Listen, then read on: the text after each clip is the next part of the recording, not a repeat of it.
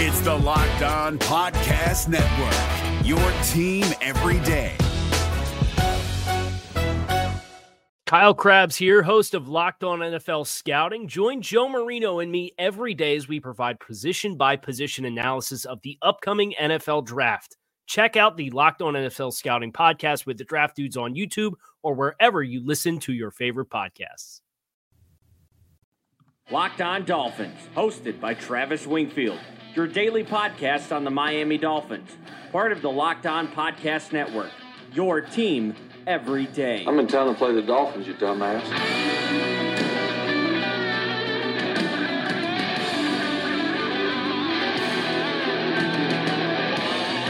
What's up, Dolphin fans, and welcome into the Thursday, February the twenty-eighth edition of the Locked On Dolphins podcast. I am your host, Travis Wingfield, and as always, I am here to bring you your daily dose of Miami Dolphins football. And on today's show, the Combine about to get underway. Brian Flores and Chris Grier speak at the Combine in Indianapolis. We'll get you caught up on the key quotes and takeaways from those press conferences. Plus, we'll preview the Combine and tell you what the actual scouts are looking for throughout the weekend and how to tailor your viewing experience to be Miami Dolphins specific. And could Ryan Tannehill return? We'll discuss that and our prospect of the day in the final segment. But first, before any of that, I kindly invite each and every one of you to please subscribe to the podcast on Apple Podcasts. Leave us a rating, leave us a review, and give me a follow on Twitter. It's at Wingfield N F L. The show is at Locked On Fins. And check out locked on dolphins dot com. We're going to have some numbers on combine averages,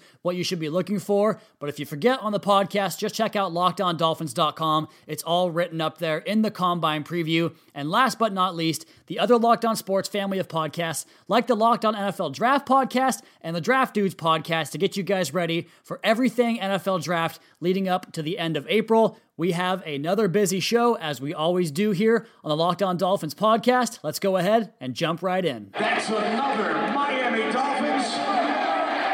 And the first things we're talking about today are just the press conferences of Chris Grier and Brian Flores. And Flores spoke for about nineteen minutes in total, and Grier spoke for about eight minutes, which looked like it was off in a corner of some hallway in a hotel. Again, all the N F L executives, journalists, everybody involved in the league, except for me, I guess, is in Indianapolis right now doing all this stuff. So tons of good opportunities for sound bites, information, all that fun stuff. Let's go ahead and talk about Brian Flores' nineteen minutes at the mic, though. And the first thing I noticed immediately was that he looks rested, and maybe not as rested as a normal human being should be, because he is cramming the last few weeks since he got this job. But if you look at it comparatively to the presser he came into Miami with the day after the Super Bowl, he was completely exhausted and pretty much didn't have it in him for that presser. But this one was much different. Let's just go ahead and go chronologically through the stuff they talked about. And they asked him about what was the main thing he looked for in building a staff. And I like this comment. He wants to build a coaching staff that resembles the type of team they want to build. A smart team, a tough team, a team that communicates things effectively. And he wanted those same traits in his coaching staff. And then they asked him about which of the offensive personnel he liked on the roster, and he wouldn't single anybody out, just said we have a good group of guys. I was hoping he would say Albert Wilson or Kenyon Drake, but he did not.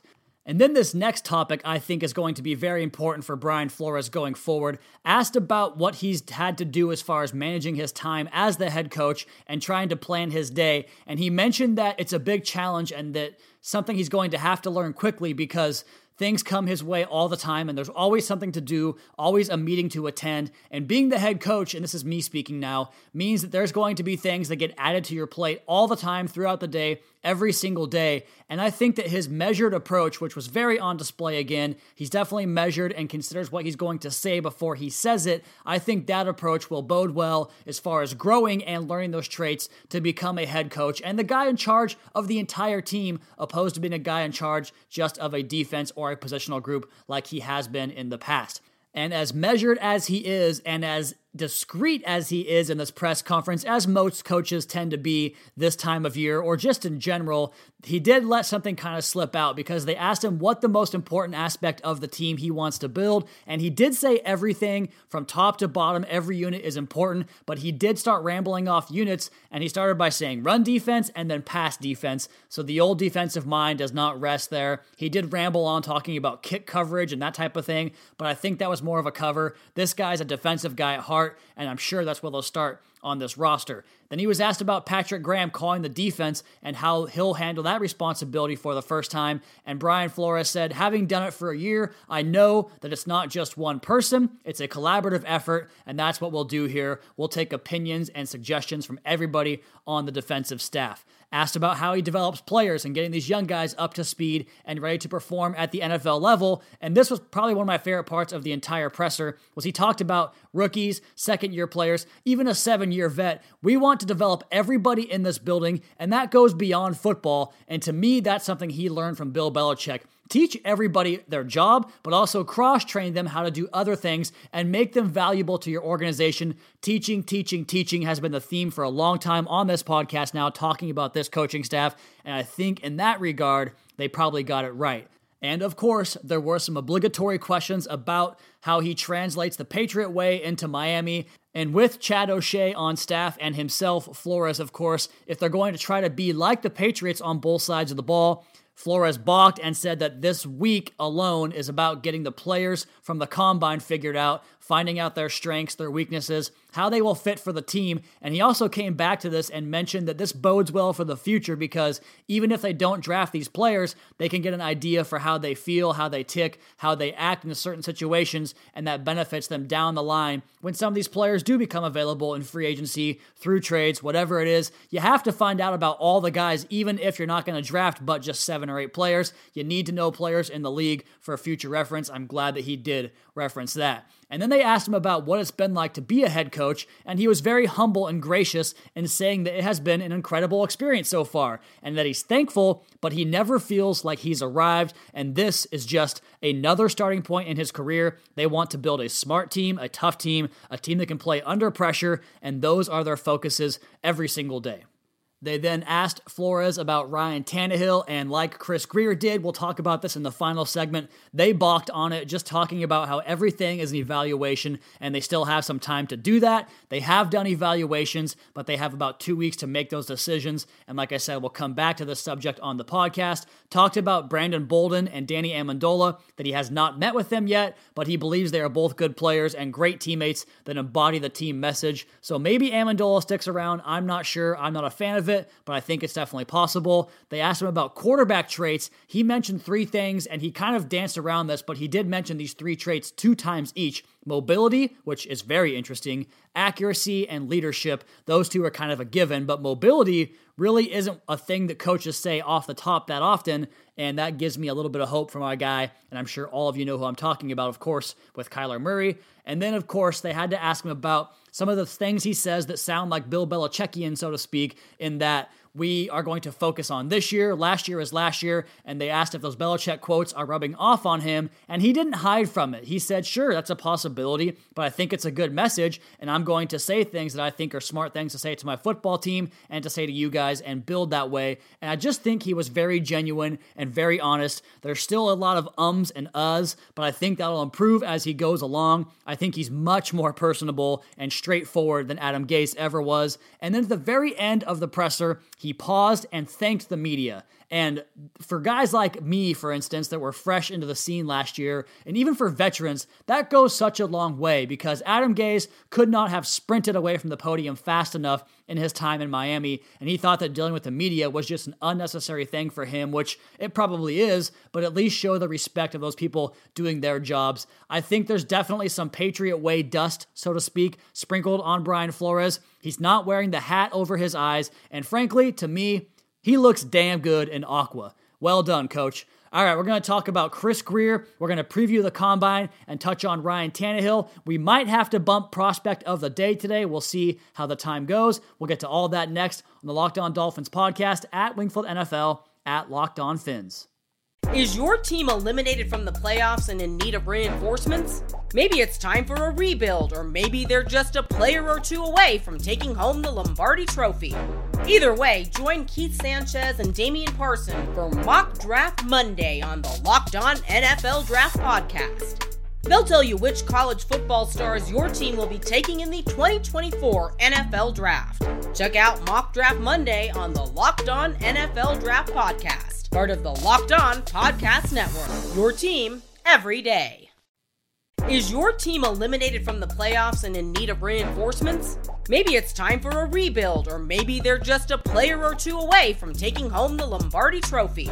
Either way, join Keith Sanchez and Damian Parson for Mock Draft Monday on the Locked On N F L Draft Podcast. They'll tell you which college football stars your team will be taking in the twenty twenty-four N F L Draft. Check out Mock Draft Monday on the Locked On N F L Draft Podcast, part of the Locked On Podcast Network, your team every day.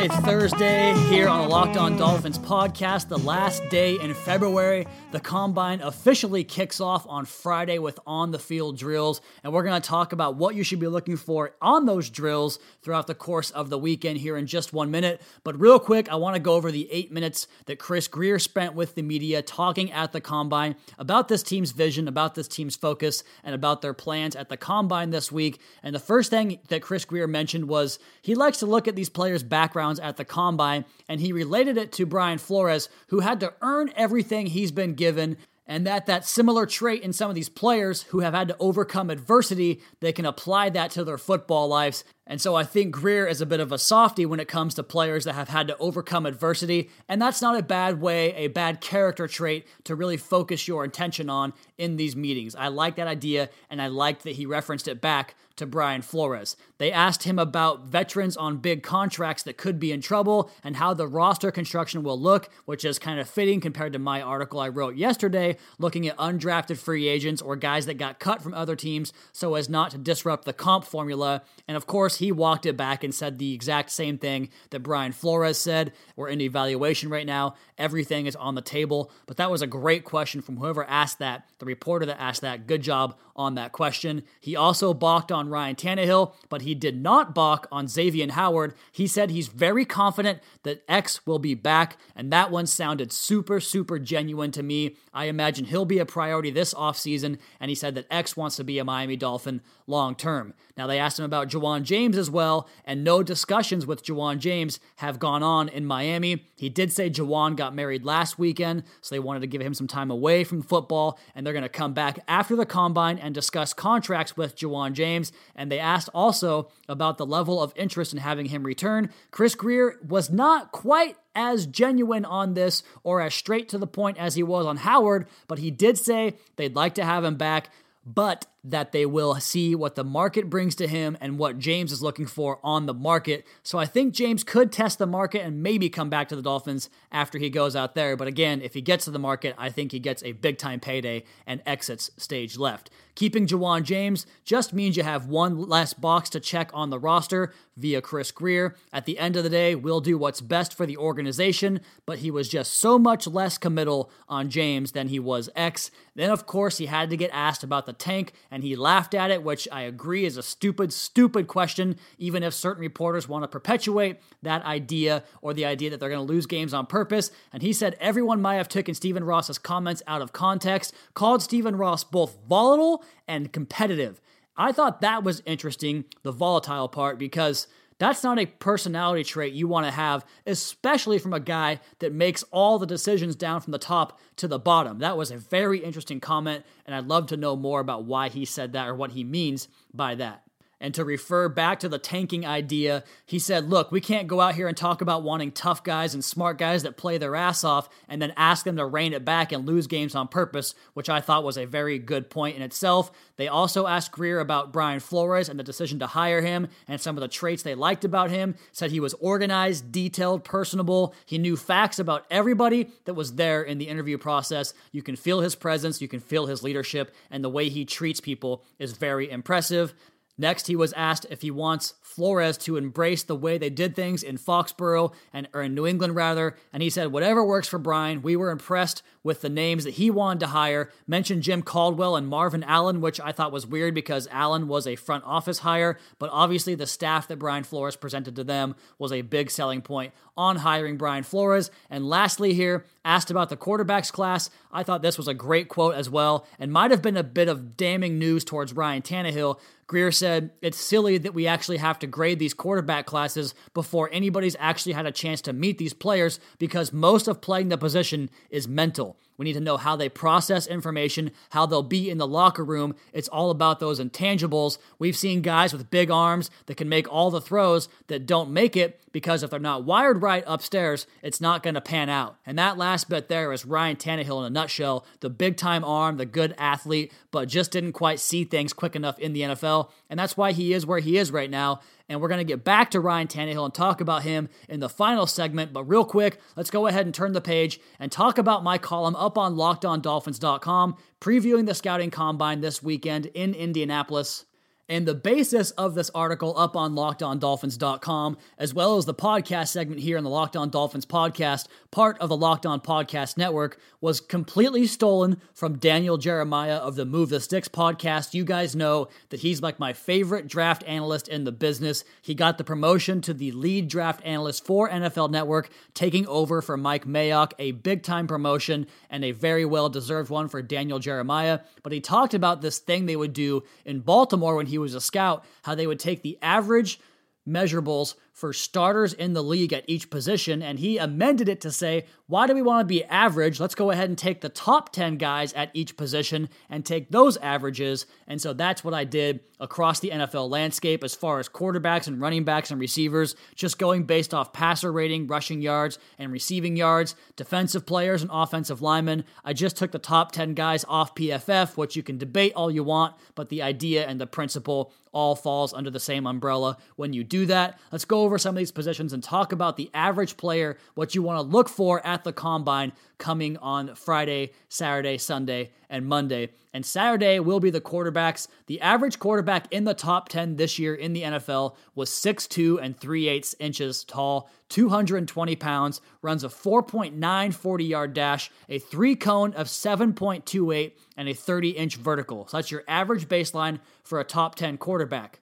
And we're going to skip some of these positions that I think maybe aren't that big of a need for the Dolphins going into the offseason, like wide receiver and running back. Talking about tight ends, your average tight end, and the top ten in the N F L again is six four and seven eighths inches, two hundred fifty-three pounds. They run a four six, four forty, a three cone of seven point one one, a thirty-five inch vertical, and they can bench out twenty-one reps of two hundred twenty-five pounds. And of course, the offensive line is going to be a big, big selling point for the Dolphins. These guys are going to work out tomorrow on Friday, so check out these players for these numbers. At tackle on the outside, six five and a half inches, three hundred twelve pounds, a forty of five point oh nine seconds. So those guys are scooting, but the even more important drill, and this is probably more true for interior offensive linemen, but the three cone, seven point six nine, a thirty-one inch vertical, thirty-four and a half inch arms, and twenty-six bench reps. On the interior, six four and a half inches tall, three hundred fourteen pounds. The forty yard dash is lower at five point two four, and the three cone is higher at seven point five six. That obviously has to do more with getting out in space, getting to the second level, and making those down blocks in the run game. They also want twenty-nine inch verticals on the vert jump and twenty-five and a half bench reps on the old bench press. As far as defensive ends go, the average top ten guys based on P F F's overall grades, their measurables go like this: six foot three and one eighth inches, two hundred sixty-eight pounds, a four point seven eight forty, a seven point two six three cone, thirty-four and a half inch vertical jump, twenty-three reps on the bench press. Let's go ahead and move things along here to cornerback. Six foot and one eighth inches, I thought was interesting because the league is going more towards these lengthy corners, just like the Dolphins try to do with Cornell Armstrong, Xavien Howard, even going back to Byron Maxwell and Tony Lippett. two hundred one pounds. That's That's a pretty well-built corner. A four point five two forty-yard dash, a six point nine eight three cone, a thirty-six inch vertical, and thirteen reps. If you guys want to find the rest of these measurables, again, go to locked on dolphins dot com, the Dolphin Scouting Combine Preview, and taking a look at what we're looking for on day one. The running backs, offensive line, and specialists will be out there. I think you can pretty much go across this entire group of O-linemen and try to find players for this Dolphins team, because all of these guys are going to be in the mix pretty much every single round the Dolphins pick. Offensive line is a possibility, whether it is the Cody Fords, the Garrett Bradburys, the Chris Lindstroms, the Dalton Reisners in that first round, or going back a little bit to guys like Eric McCoy, Lamont Gilliard, Nate Davis. Wherever the Dolphins are in this draft, offensive line has to be a priority. That's day one. Day two is the quarterbacks, wide receivers, and tight ends. Now, Dwayne Haskins intends to do his on-the-field drills. Kyler Murray is undecided. I doubt he will run, but if he throws, that's going to be bad news if you want Murray, because I think he's going to throw the ball so well that that'll be the final nail in the coffin for him being a top three pick. I think Jared Stidham will look good on these drills. So will Drew Lock, Daniel Jones, and Will Grier. Those guys are going to struggle at receiver. I want to watch David Sills the fifth. He is a picturesque candidate for that X position boundary receiver that the Dolphins have a need at. As far as tight end, look all across the board, because Miami could use inline, flex pieces, detached pieces.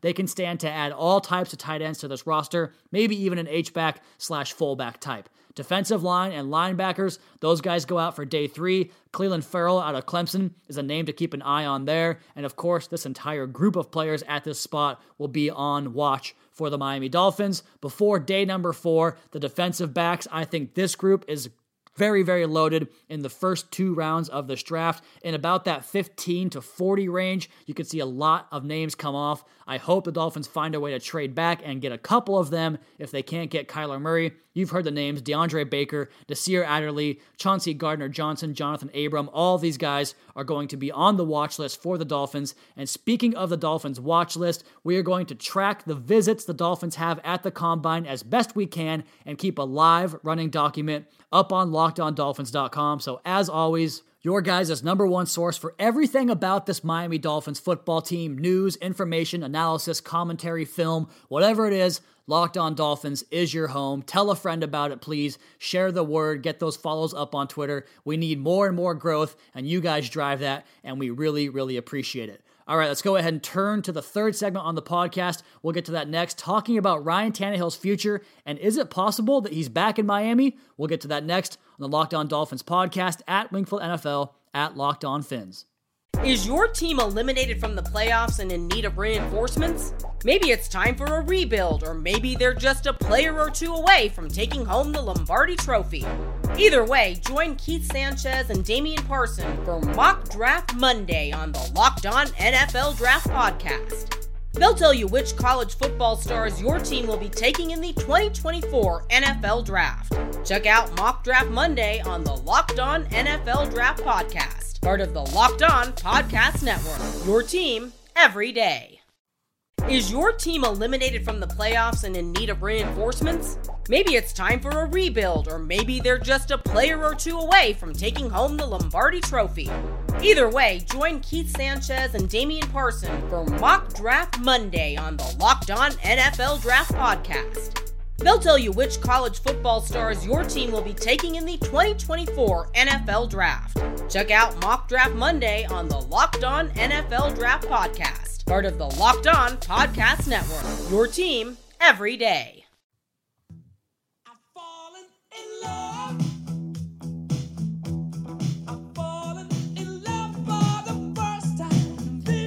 Scouting Combine weekend right ahead, and we have Chris Grier, Brian Flores, and the Dolphin staffers talking about what they're looking for at each position with the players and the construction of this roster. And of course, they were asked about guys like Xavien Howard and Ja'Wuan James. It sounds like they want both of those guys back, especially Xavien Howard. They were non-committal on Cameron Wake, as well as Ryan Tannehill, which brings up our next topic, talking about the possibility of Ryan Tannehill coming back and quarterbacking this team in the twenty nineteen season.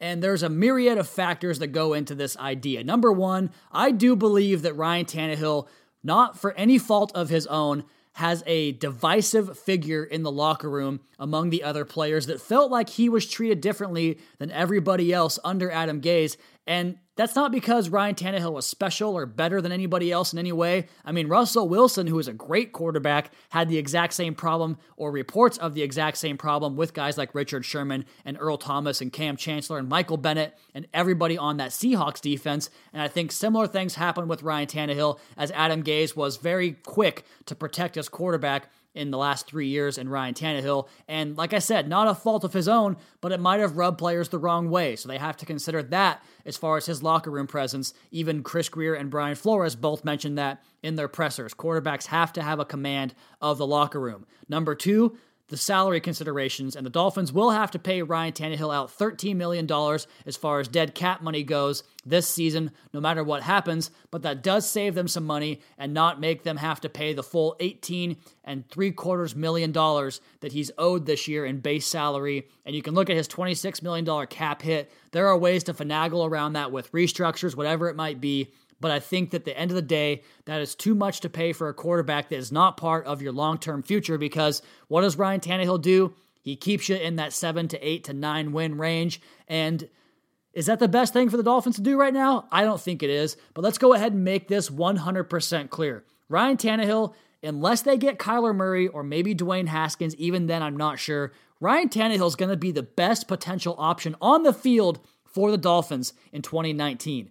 The other free agents out there, Teddy Bridgewater, Ryan Fitzpatrick, none of these guys are going to be better players than Ryan Tannehill going forward. If he gets healthy, gets the shoulder back and the arm strength back, gets the knee two years removed from A C L surgery, gets the ankle right, if he can be fully healthy for sixteen games, he can be a good quarterback in this league. He has traits to do that. He's going to be short mentally in certain things, and I think that wouldn't be a great fit with what the Patriots offense coming over from Chad O'Shea wants to do in Miami. But still, he's the best option they have outside of Kyler Murray and maybe Dwayne Haskins. At the end of the day, I don't think it happens, but I could see why they would entertain the idea at the very least. All right, let's go ahead and change gears here and talk about the prospect of the day. I retweeted a video of it. It's absolutely insane. They called him Saquon Barkley reincarnated. Miles Sanders, the running back out of Penn State. The video I tweeted up on my timeline at Wingfield N F L shows Sanders breaking six tackles en route to about a fifty-yard touchdown run against Michigan State, who's one of the best defenses in the country year in and year out. And he is very agile, very quick to cut in and out of holes. He's a zone-style runner, and he can flex out and run pretty much every route from the slot as a receiver and do things in the passing game that way. I think he'd be a fantastic fit in this offense. He has great acceleration, great high-end speed, can hit the big run, big chunk gains. And the concern you have with Sanders is a little bit limited experience-wise, and maybe he might not be the best between the tackles runner. That's why you probably get him in the third or fourth, maybe fifth round of this draft, and be happy you did, because he can contribute right away on your offense. All right, guys, that's a good time to end the show today. Check out locked on dolphins dot com. We have tons of content coming out for you guys. We'll have the news team ready to go when players get cut. We'll have the film study stuff for the new players that get acquired via free agency, all the combine stuff, all the interviews, all the visits, everything you guys want to know. locked on dolphins dot com, also on the Locked On Dolphins podcast, which, if you have a smart speaker, you can pull up and play instantly. Just say, play Locked On Dolphins podcast.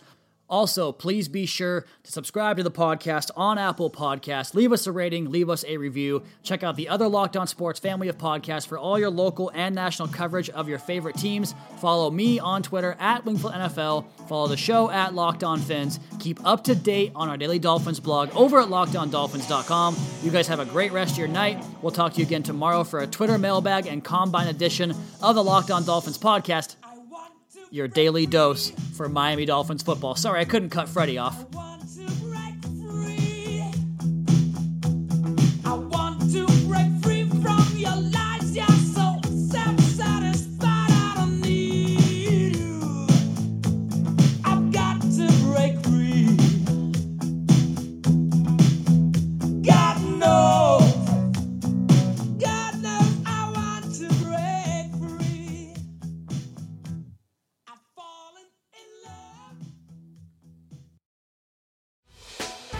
Hey, Prime members, you can listen to this Locked On podcast ad-free on Amazon Music. Download the Amazon Music app today. Is your team eliminated from the playoffs and in need of reinforcements? Maybe it's time for a rebuild, or maybe they're just a player or two away from taking home the Lombardi Trophy. Either way, join Keith Sanchez and Damian Parson for Mock Draft Monday on the Locked On N F L Draft Podcast. They'll tell you which college football stars your team will be taking in the twenty twenty-four N F L Draft. Check out Mock Draft Monday on the Locked On N F L Draft Podcast, part of the Locked On Podcast Network, your team every day.